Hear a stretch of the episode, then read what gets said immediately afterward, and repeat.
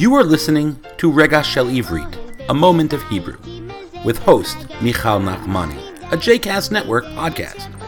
For more information about other JCast Network podcasts and blogs, please visit j cast network dot org. Shalom, my name is Michal Nachmani, and I have taught Hebrew in New York City for over twenty-five years. I was born in Jerusalem, and when I moved to New York, I worked for the Israel Mission to the United Nations. On the side, I began teaching modern and liturgical Hebrew, and over the years, I've taught people from age nine to ninety-nine, including converts. I've also taught Hebrew in Mumbai, India. This segment, which I'm about to present, is called Rega Shel Ivrit, or A Moment of Hebrew. In this show, I discuss the meaning and the origin of Hebrew words. Seret Chadash, a new movie.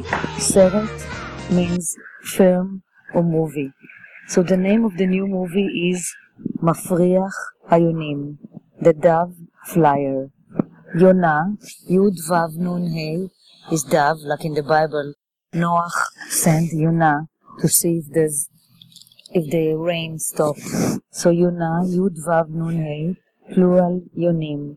So the movie Mafriach HaYonim, the dove flyer, tells about the Aliyah to Israel of the community of in Iraq, the Iraqi community, HaKehilah HaYehudit BeIraq. So in the year of nineteen fifty, nineteen fifty, the Jews in Iraq started to get really scared from the pogroms. So the Shilton, with the government and the state, Radaf, persecuted the Jews that were Zionists.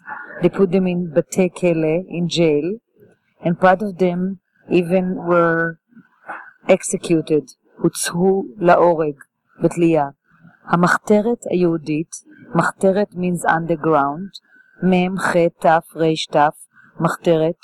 So the Jewish underground in Iraq decided to bring the Jews to Israel. Hamachteret Ayudit BeIraq, Echlita Leha'alot Et Ayudim LeIsrael.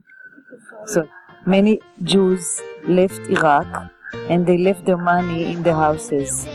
So this movie is based on a book.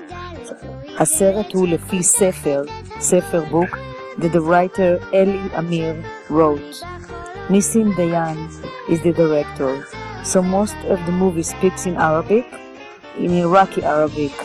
So I hope you have a chance to see the, the dove flyer, סרט מפריח היונים. I hope that you have enjoyed this episode and that you will take one of my classes in the future. If you would like to reach me, I can be reached by email at mzmotek, which means sweetheart, mzmotek, at gmail dot com. I also teach Hebrew on Skype.